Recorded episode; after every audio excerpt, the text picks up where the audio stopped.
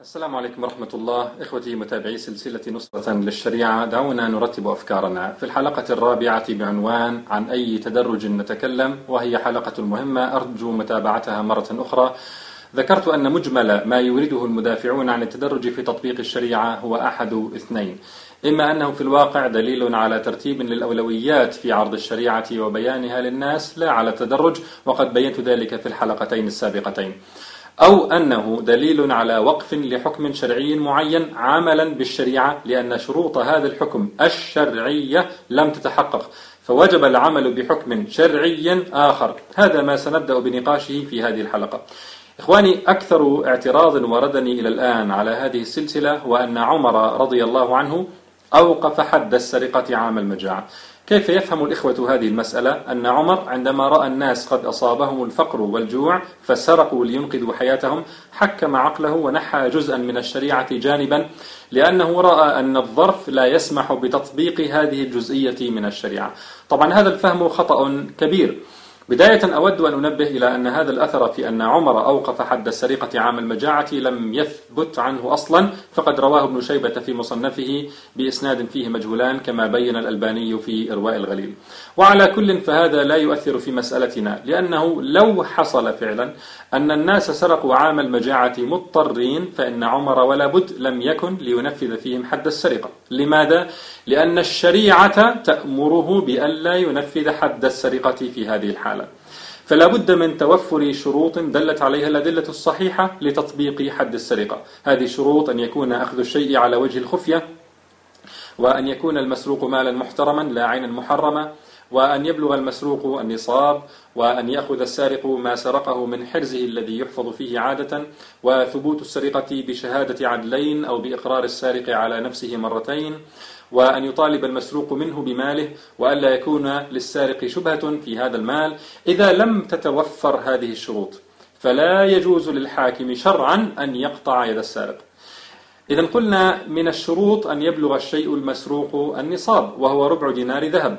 دينار الذهب 4.25 جرام من الذهب، فربع الدينار حوالي غرام ذهب، يعني أكثر من 300 جنيه مصري وأكثر من $50 أمريكي هذه الأيام. فالذي يسرق ليأكل لن يحتاج أن يسرق هذا المبلغ أو طعاما بهذه القيمة، والشريعة لا تأمر بالقطع على سرقة ربطة خبز أو دجاجة أو ما يسد به الجوع. دعونا نفترض أنه في عام المجاعة غلت الأطعمة جدا، وسرق الفقير مضطرا ما يبلغ النصاب، سرق طعاما أو ثمن طعام يبلغ غرام الذهب.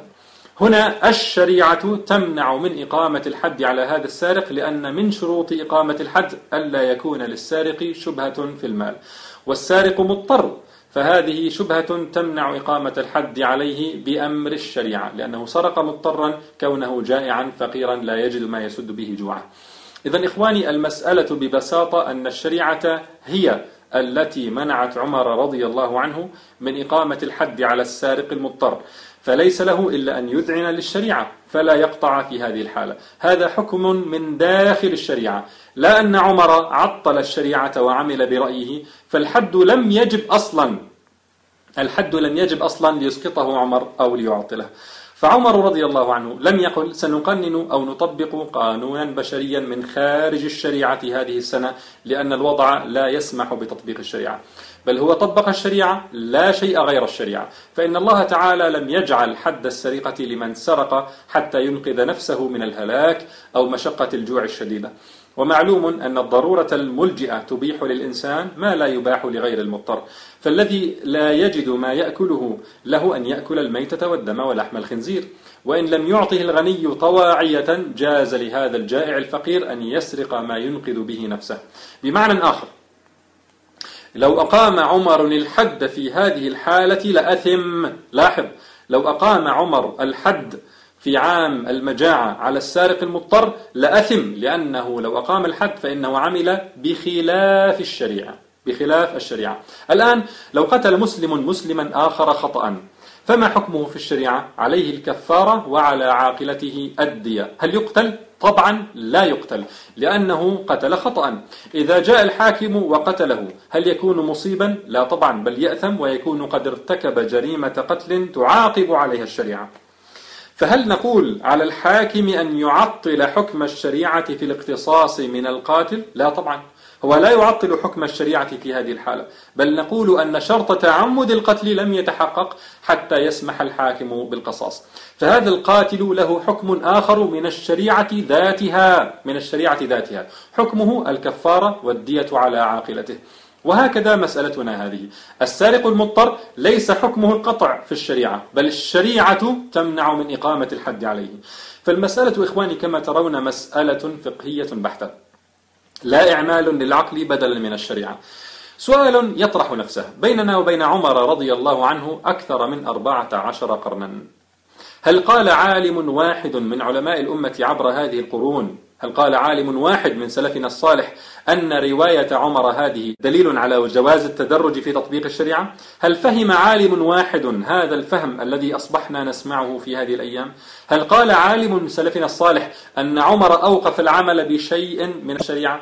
هل قال بذلك أبو حنيفة أو مالك أو الشافعي أو أحمد أو ابن تيمية أو الغزالي أو ابن القيم؟ هل قال به أي واحد من علماء الأمة؟ بل انظروا كيف يعرض علماء الأمة هذه المسألة.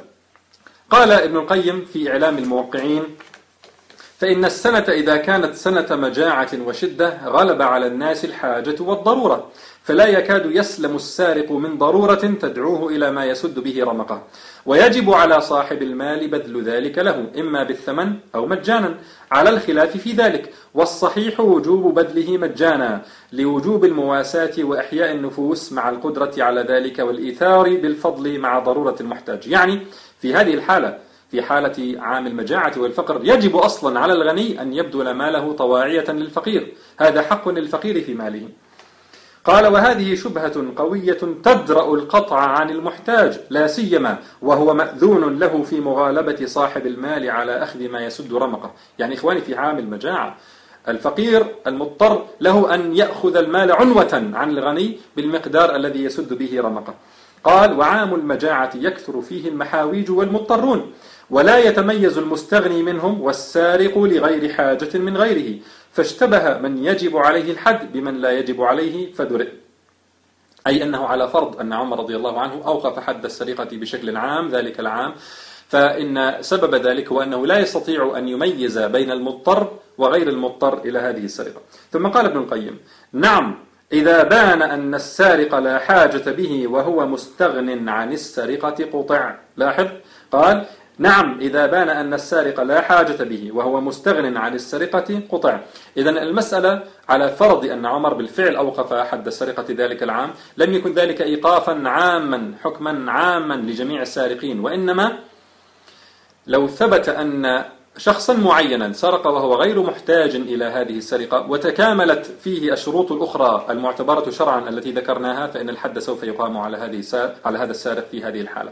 إخواني، لقد جعل الله تعالى شريعته سمحة تراعي أحوال الناس، تراعي الاضطرار والإكراه والجهل الذي يعذر الإنسان به. فالرفق بالإنسان إنما هو بإعمال الشريعة على ما